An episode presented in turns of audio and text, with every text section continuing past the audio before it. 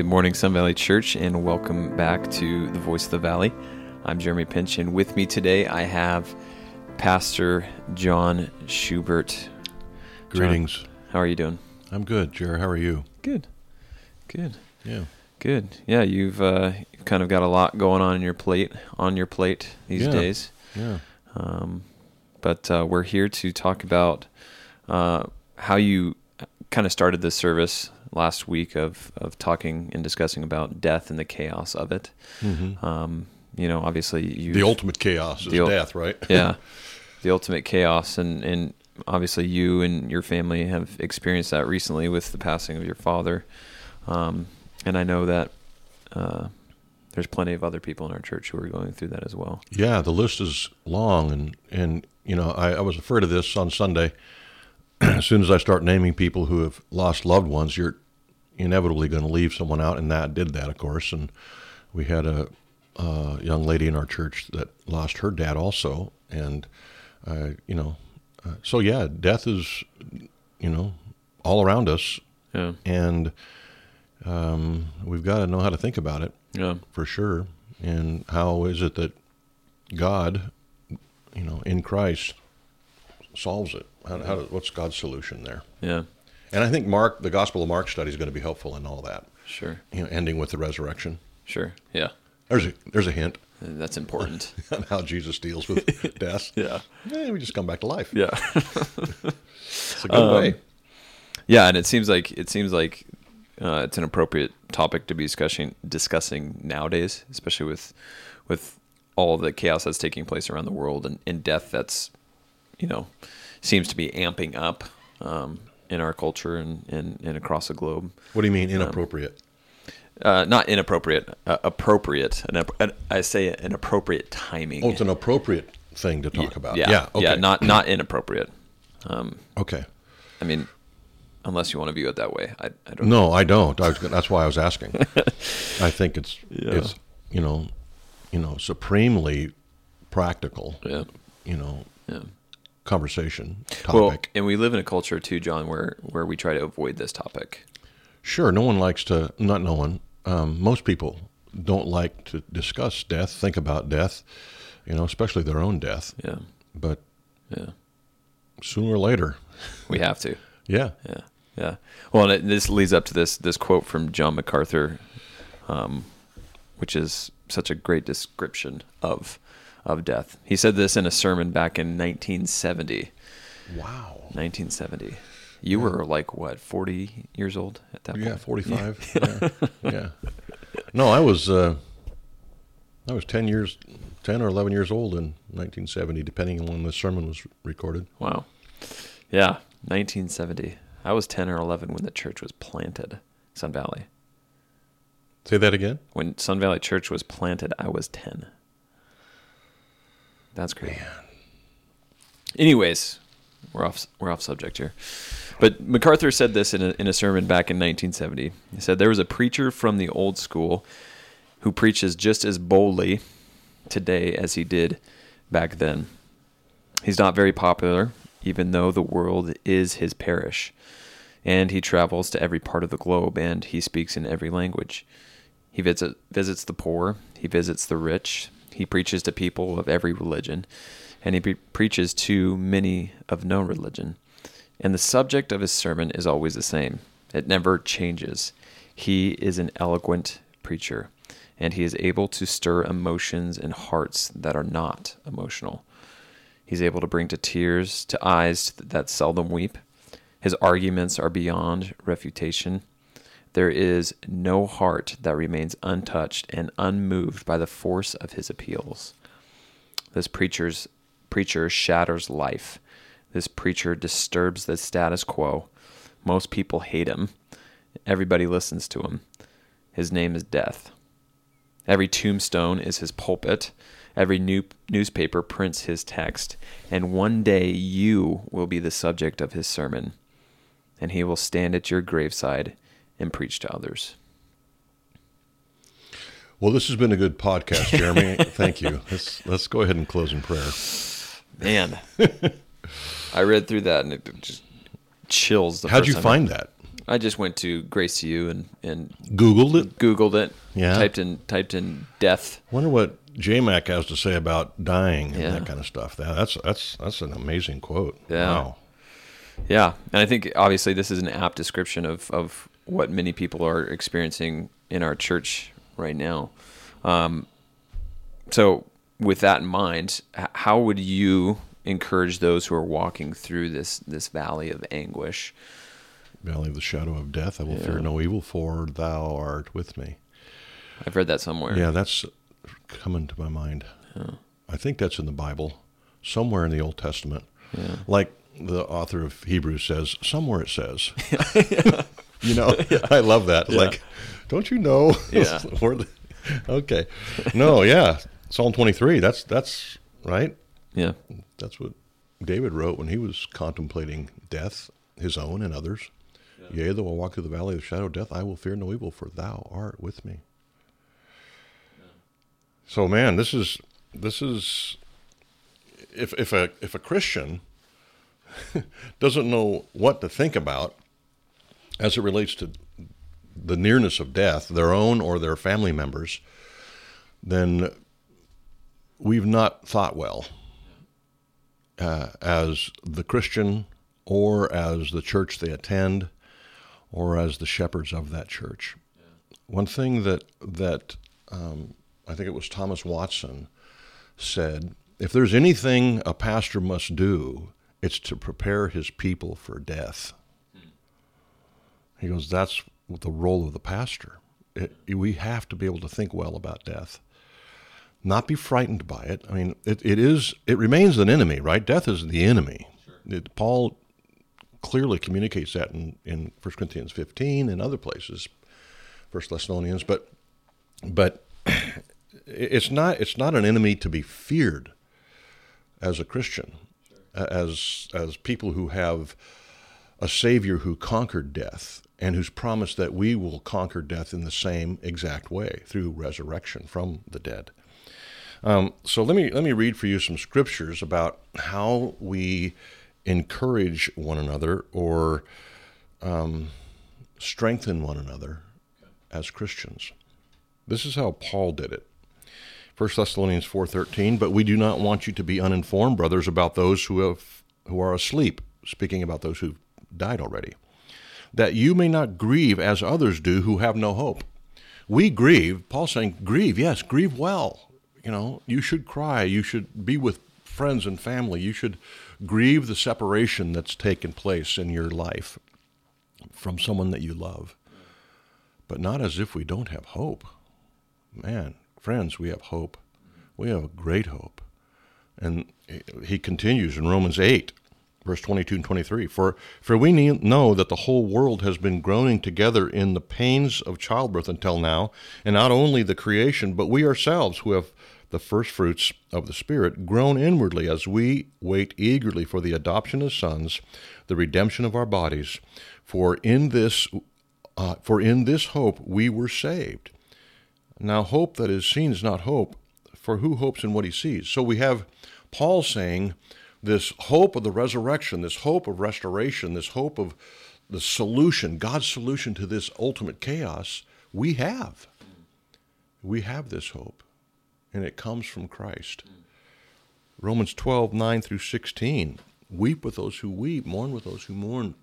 It's kind of a, a, a, a litany of Christian activity.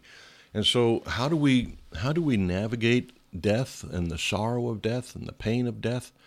We grieve as people who have hope, have a Savior, of, of one who's gone before us and presented the solution, yeah. which is resurrection.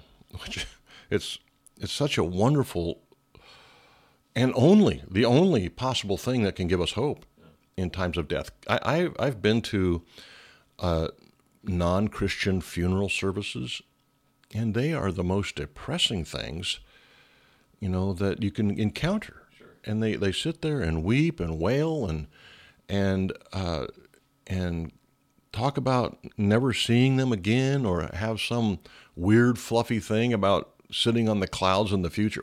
What? Uh, no. We have a wonderful hope in our Savior Jesus Christ, who has gone before us into death, through death, and out of the tomb, yeah. resurrected in body. Yeah. So well, that's how we grieve. We grieve with hope. Yeah. We cry, we weep, we, we, you know, sit around and watch old movies or something, whatever it is, and fill our minds and hearts with the wonderful truths and promises of Scripture in the presence of other Christians who believe the same things. I mean, a lot of times people think that the way they encourage someone is to kind of try to move them out of this grieving process as quickly as possible, because grief in our culture is uncomfortable. I don't I don't think that's good or necessary. I, th- I think there there comes a time when, you know, you've grieved too long. Yeah. You know, like it's been three years and you still haven't removed that from your bedroom, yeah. you know, or whatever, or your kitchen or what, you know, you know how that goes. You've heard those stories. Sure. That's not that's not grieving as though you have hope. That's yeah. a, that's a without hope grieving. Yeah. 'Cause the minute we die, if you were in Christ, you're reunited with all the others who've been in Christ, in the presence of Christ himself. Yeah. That that should allow you to grieve with hope. Yeah. Yeah, I just I heard someone just a few weeks back, uh, we're talking about Job and his friends. He's and he said that, you know, the time that Job's friends were most helpful was when they when they wept with him. Yeah. They didn't even say a word. Yeah. And they just I, I thought you were going to say the time Job's friends were most helpful was when they left. Yeah. That too. so, yeah. Yeah. So John, with, with with that in mind, with grief in mind, um, how can we how can we grieve wrongfully? Well, um, I think you can grieve wrongfully by um, trying to replay your life with that person, um, re- reviewing all your regrets with that person. I think that's unhealthy. Um, I think grieving wrongfully would, of course, um, be grief without hope. It would be thinking the, that you have to maintain some kind of presence with that person, either through, you know, uh, an unhealthy extension of knickknacks that they liked, or clothes that they had, or habits they kept, you know, like like the the widow or widower who, who continues to return to this particular place, or eat at that particular restaurant, or to keep that particular knickknack on the counter of their kitchen countertop because their loved one used to like that. And then they wake up five years later and go, "What has happened to my last five years?" Sure. I'm there's there is a a an important balance in grieving, weeping, emotion, and the expression of that, mm-hmm. uh, and moving on because of the hope we have, the hope in Christ, and so this is this is important.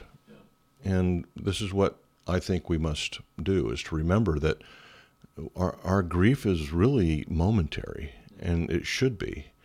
It, it shouldn't be a time of just weeping and wailing and gnashing of teeth and carrying on like we will never see our loved ones again. Sure. Sure. Um, but believe what the Bible teaches. Believe what Paul teaches. Believe what Jesus taught about death and resurrection. So.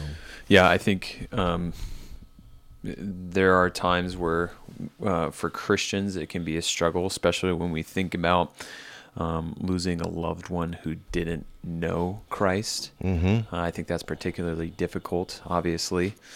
Uh, and in light of, of God, God's sovereignty, it can become easy for us to, to blame God for not working in our loved one's life.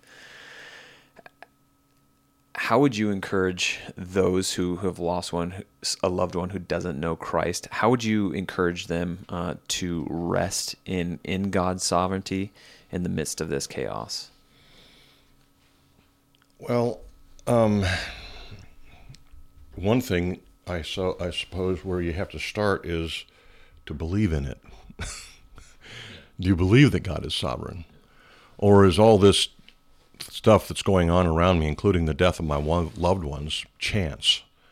I, I, you can't believe how many Christians I've talked to that are grieving the loss of their loved one, saying, if only I would have done this, or if I would have done that, or if, if I, I could have said this. Or, and they and they and they carry the burden that God intends to carry. Cast all your care on him, for he cares for you. And and we can cast all of our cares on him because he is the author, the sovereign author of our days. Psalm one nineteen and other places speaks of the numbers of our days and how God ordained each of them before one of them was lived. And this is a, a truth about the sovereignty of God that we must understand and embrace. And so how do we, how do we, you know, talk about or think about those who have lost loved ones and truly lost them? Like, we don't know where they are. Well, I've had a couple people come up to me, well-meaning, and I love these folks dearly, but they say things like, I'm sorry, sorry for your loss. And I know exactly what they mean, but I've answered each time, oh, I, my dad's not lost. I know exactly where he is. And what if we don't have that assurance, though, right? That's what you're asking. Yeah. So let me read for you some scripture. Um, first is Psalm one oh three, verse eight, says, the Lord is merciful and gracious, slow to anger, and abounding in steadfast love. That's his character. He's a merciful God. He's slow to anger, and he abounds in steadfast love. Yeah. Now, we also understand what it means to come to faith, and the results of faith are usually well documented, right? We usually can see it on the surface when someone comes to faith. But sometimes you don't know all that's going on under the surface in someone's life. You don't know how they responded to a conversation you've had with them, or a booklet they read, or a verse they read. You don't know how the Holy Spirit's worked in their lives regarding those things. But we do know that God is gracious, merciful, slow to anger, and abounding in steadfast love. Yeah. So that's where I start. And then in the same Psalm one oh three, verse ten, two verses later, he says, God does not deal with us according to our sins, nor repay us according to our iniquities. And of course, that's a reference to the grace of God to those who embrace God's solution in Christ. But there's one other section of Scripture here that is not comfortable, but has to be part of the conversation if we're going to be honest with your question. Yeah. Knowing God is sovereign, and certain people haven't come to faith, and how do we deal with that? How do we deal with God in that, in our relationship with him? Well, it says this in Romans chapter nine, verses fourteen through twenty-one. What shall we say then? Is there injustice on God's part? And and Paul just asked, or just told a story about Jacob and Esau, and how God chose Jacob and hated Esau. And Paul says, or he asks, what shall we say then? Is there injustice on God's part? He says, by no means. For he says to Moses, I will have mercy on whom I'll have mercy, and I'll have compassion on whom I'll have compassion. So it depends not on human will or exertion, but on God who has mercy. For the scripture says to Pharaoh, for this very purpose I have raised you up, that I might show my power in you, and that my name might be proclaimed in all the earth. So then, he has mercy on whomever he wills, and he hardens whomever he wills. You will say then, well, why does God still find fault? For who can resist God's will? And here's Paul's answer to your question, Jeremy. And this is generally not well received by Christians or non-Christians. But here's Paul's answer to your question. Um, who are you, O man, to answer back to God? Will what is molded say to its molder, why have you made me like this? Has the potter no right over the clay to make out of the same lump one vessel for honorable use and the other for dishonorable use? That's uncomfortable. Um, but again, It's a submission to. Paul is simply asking us to submit to the sovereignty of God. God is good, gracious, kind, patient, abounding in love, but he's sovereign. He will never do wrong. He can't do wrong. So what do you say to someone who doesn't know where their loved ones are after death? Trust God. Trust that he's a good, patient, loving God. Hmm. Hmm. That's what I say. Yeah. Yeah. And I think that's that's what Jesus did, right? When he was yeah. when he was in the garden, and mm-hmm. as he was being led a, to the cross, his his hope was in the loving goodness of his Father, and, and the reward that was coming his way, mm-hmm. right? Well, and he said, "Not my will, yeah, but yours." Yeah, yeah. So that submission, that, that that's obe- a submission to the sovereignty of God. Yeah, yeah, yeah. So I'm, uh, this kind of leads into our next next question: is that that that ultimate scene of chaos in, in world history? You know, more than World War One, more than World War Two, and all the deaths that transpired there, is this scene of Christ going to the cross. Mm-hmm. Um, there's chaos all around. The disciples are are freaking out. They don't know what to do, what's going on. Um, Jerusalem is in an uproar. Uh, there's there's just massive chaos taking place around the death of Christ. Yeah, and including at every level, political yeah. included. Yeah. Caesar was going bonkers. International crisis was everywhere. Yeah, yeah. Smells like today. Yeah. Mm-hmm. Yet we read that Jesus in, in Hebrews chapter twelve, that Jesus went to his death on the cross with joy. Mm-hmm. And so I guess the, the obvious question is, how do we go to death with joy like Jesus did? Well, let's let's back up to how you started the question. You know, the, the cross and everything surrounding it was chaotic. Yeah. I would ask you, Jeremy, from whose perspective?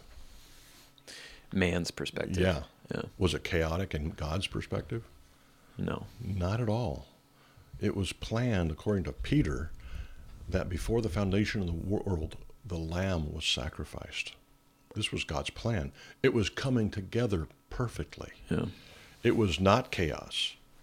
It was beautiful. In fact, in the Gospel of John, John describes that occasion, Jesus on the cross, as the ultimate means of glorifying the Son. Hmm.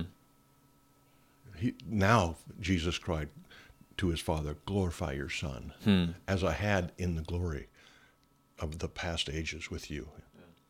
Now, and so Jesus, the Father, and the Spirit saw Calvary as an enormous glorifying event. Yeah. It looks chaotic from a human perspective. You read the Gospels and it's chaos, but it wasn't chaos in God's eyes. And so Jesus could say, like it's recorded in Hebrews, that he endured the cross with joy. Yeah. Be- why? Because he knew the outcome. He planned it. And the one who ordained and actually planned the death of his Son has ordained and planned every breath of your life and mine. It's the same God. So we have tremendous hope in the midst of our chaos, in the midst of our the the death of our loved ones and our own mortality. We have a peace that passes understanding. We have a Savior who has solved the sin's most radical chaos, which is death. And it's, this is how we can have joy in our circumstances in the midst of death. You know, um, speaking about Christ's work on Calvary, um, you remember what Paul said in the in verses three through fourteen in Ephesians one. Three times he said, all these things that Christ accomplished was for the praise of his glorious grace. Mm-hmm. The praise of his glorious grace. The praise of his glorious grace. Mm-hmm. Three times it was said. All pointed at the the death of Christ and the work of Christ on Calvary. So it's not chaotic. It is from our perspective. Yeah. Um, and death is chaos. There's no question. Yeah. Paul essentially calls it that. Yeah.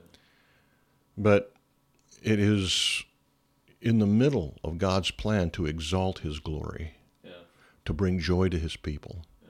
God desires us to be joyful. Jesus made that clear in John's gospel. I, I've come that you might have life and have it to the full. So I, I think that we can rest in our Savior. We can rest in the truths of Scripture, that that this chaos is, is basically our perspective.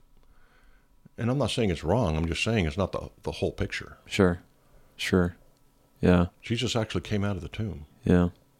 And promised that we will join him.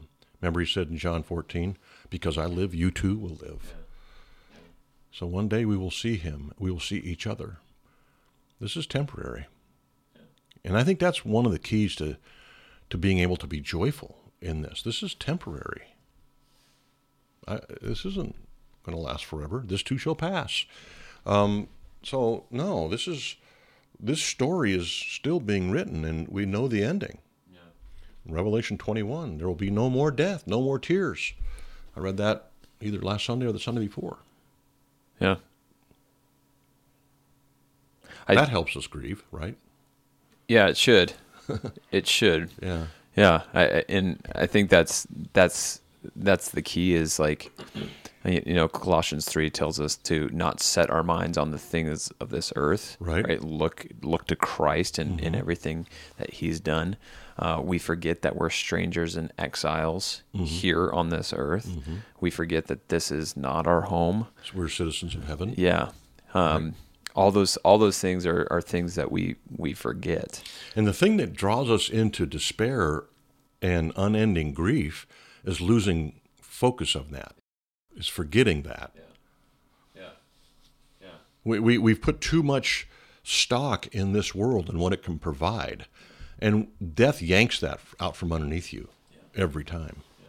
And so if your hope is in your job or your rela- human relationships or, you know, your power or your home or... Yeah. Death is not good news. Yeah. Charles... Ever. Charles Spurgeon... Charles Spurgeon said that uh, six feet of dirt makes all men equal. Yeah, yeah. Death is death is real. Doesn't yeah. matter if you're rich or poor, old or young. It, it's a reality for everybody. You'll be pushing up daisies sooner or later. Yeah, yeah. So what we believe and what we know of Christ really important to this whole conversation. Yeah, yeah. And that's why I think First Corinthians is one of those chapters in the Bible that we should constantly be reminding ourselves yep. of. It's, Cling to. It's it's an amazing chapter. Mm-hmm. Um, and while we we talk about the death of Christ a lot and mm-hmm. its benefits, and that's important, and we should be doing that, I think we can easily forget this, you know, huge portion of the gospel, and that's the resurrection of well, Christ. Well, without the resurrection, it's not gospel. Yeah. Right? That's, that's what Paul says. It's not good news. Yeah, exactly. It's exactly what Paul says. Uh, but in, in First Corinthians fifteen, Paul spends fifty-eight verses reminding us of the realities and benefits of the resurrection of Jesus Christ. Um, so, John, why don't you walk us through why the resurrection is so vital in our outlook of life, death, and eternity? Can I let the Apostle Paul walk us through that? Sure. Okay. Let me read First Corinthians fifteen, uh, twelve through nineteen. This is the Apostle Paul speaking.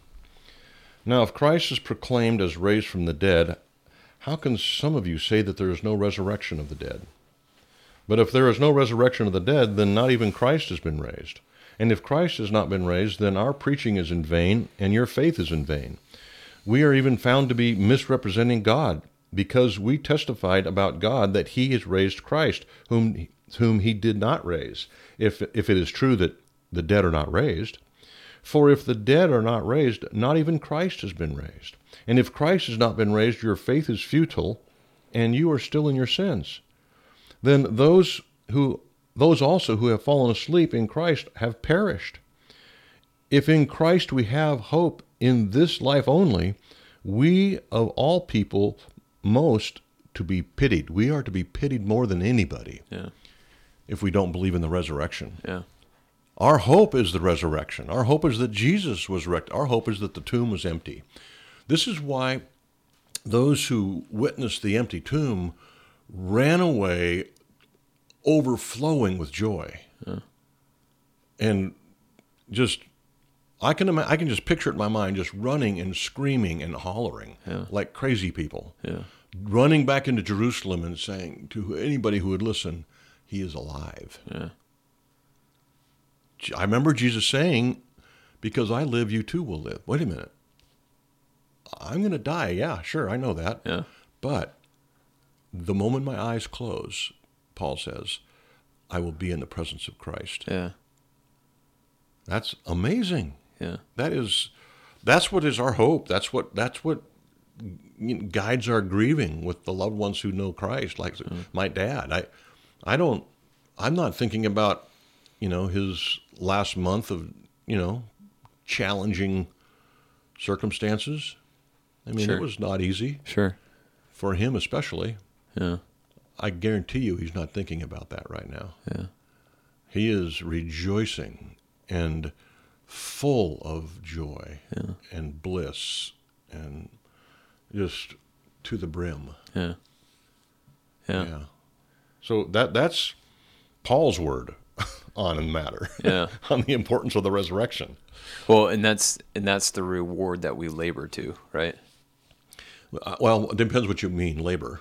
I I mean, like the the Christian walk, as the days that we want to give up, and, and you know all these different things. We we're looking to that reward, which yes, is we keep those things in mind. Christ, right?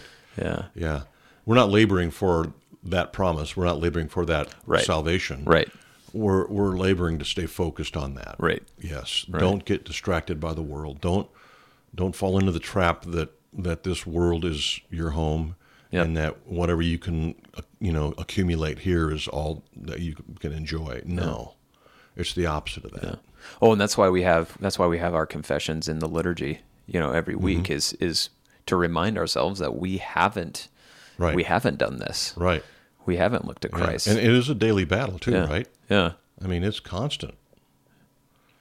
Because our, our I think our, our old nature naturally drifts that earthly direction. Yeah. And we've got to battle, labor, like you say, yeah. towards a, a, a right perspective, a godly yeah. perspective on all these things. Right. Yeah. Right.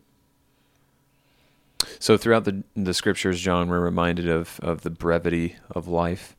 Uh, the psalmist says in, in Psalm ninety, uh, the years of our life are seventy, or even by reason of strength, eighty. Yet their span is but toil and trouble.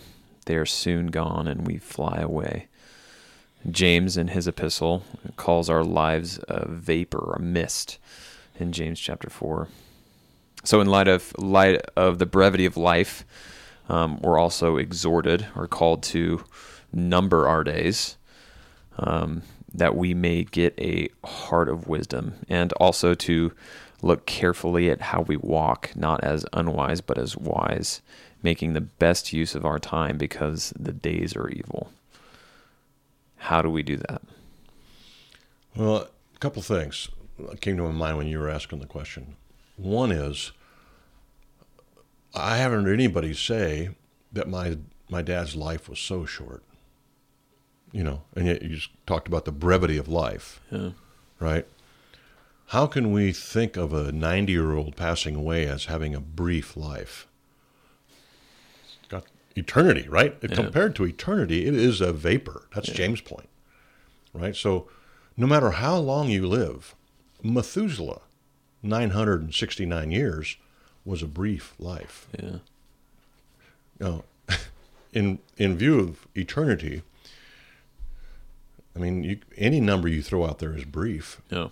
Right? So seventy, eighty, ninety, that's really brief. Yeah. So how do we how do we keep this perspective that you're you're asking about? How do we how do we make the best use of our time because the days are evil? Well, I'm going to, again, go back to Scripture. That's all I got here, Jer. Um, but take up our cross and follow Jesus, our Lord and Savior. Yeah. That's how we do it. It says in Ecclesiastes twelve thirteen, as depressing as that book is, it ends on the right note. This is almost the last verse of the book. Here's the end of the matter. All has been heard. Fear God, keep his commandments, for this is the whole duty of man. Yeah. And then in Romans thirteen, Paul says this, besides this, you know the time, that the hour has come for you to wake from your sleep, for salvation is nearer to us now than when we first believed. The night is far gone, the day is at hand. So then, let us cast off the works of darkness and put on the armor of light. Let us walk properly as in the daytime, not in orgies and drunkenness, not in sexual immorality and sensuality, not in quarreling and jealousy, but put on the Lord Jesus Christ and make no provision for the flesh to gratify its desires. Hmm. That's how. That's how we keep a good perspective. We follow Jesus. Mm-hmm. We we we uh, we participate, we cooperate with mm. the Spirit in His conforming us into the image of Jesus Christ, our Savior, where we involve ourselves in the life of the church, the bride of Christ. We we pour the Scriptures over our children. Mm. We take every opportunity to love the saints and to share the good news of Jesus Christ. What you don't want is to get to the end of your life and realize that you've lived it for yourself, mm-hmm. yep. that you haven't made much of Christ, either in your home, at your work, or on your leisure. Mm-hmm. Friends, don't do that. Mm-hmm. You will be so sad if you come to your senses in your mid-seventies and realize you've lived the last sixty-eight, seventy-five years for yourself. Yeah. Lord, spare me. Yeah. I, I couldn't take it. Yeah. In fact, that's one of the main reasons I'm in full-time ministry. I remember as a, as a young man applying for a youth pastor job. It was at Westside, I remember. They asked me, why do you want to be in youth ministry? And I said, because I want to hear, well done, thou good and faithful servant. Hmm. That's why. Hmm. I mean, you can you can hear, well done, thou good and faithful servant, as a plumber, a doctor, a lawyer. Uh, maybe not a lawyer, but, um, but you know, in whatever whatever vocation you want. But you must be making Christ in that place. Make much of Christ in your home. Keep God's perspective on life and death. Be a, be a, a source of hope and joy to the world around you. When this chaos is just wreaking havoc in our lives, in our community, in our relationships, be the voice that, that Paul says here, and put on the Lord Jesus Christ. Don't get involved in quarreling and jealousy. Put on Christ. Um, live for Him. That's how. Daily. Get up in the morning and preach the gospel to yourself, like Luther said, every morning. Get up and realize why God has given you another day to breathe. It's not to make much of yourself. It's not to, you know, line your pockets for your retirement. Right. It's to make much of God and His kingdom. Right. So, yeah. Yeah, that's great. Yeah. That's great. I think I'll add one more passage to that list that you gave. Sure. Uh, and that's the conclusion of First Corinthians fifteen. Yeah, he he lays out the the amazing truths of the resurrection, and then Paul concludes with this. He says, "Therefore, yeah, after all this, yeah, my beloved brothers, be steadfast, immovable, always abounding in the work of the Lord, knowing that in the Lord your labor is not in vain." That's exactly what I'm saying. Yeah. Amen. Well, John, thank you. Thank you for sharing this truth, and uh, yeah, it's been really good. Thank you, Jer. It's it's a it is a a uh, sobering conversation, sobering subject. But man, you got to think about it. You got to not not avoid the conversation, but invite it. Because I think when you think about death, like kind of like your your introdu- introductory quote from MacArthur, it, it clears up a lot of stuff. You know, when you when you keep our mortality in view, it clears up a lot of decision-making in your life, yeah. a lot of prioritizing. Yeah. Where's this going to fit in my life? Well, I am going to die here someday, and maybe sooner than I think. What are my priorities today? And that's what Paul was saying. Yeah. Keep in mind, their labor in the Lord is not in vain. Yeah, yeah, such good stuff. Man, important stuff. Yeah, yeah, really good. Mm-hmm. Yeah. Well, church, we love you. We hope that this has been an encouragement to you. Uh, we look forward to being with you on Sunday and next week on The Voice of the Valley. Have a great day.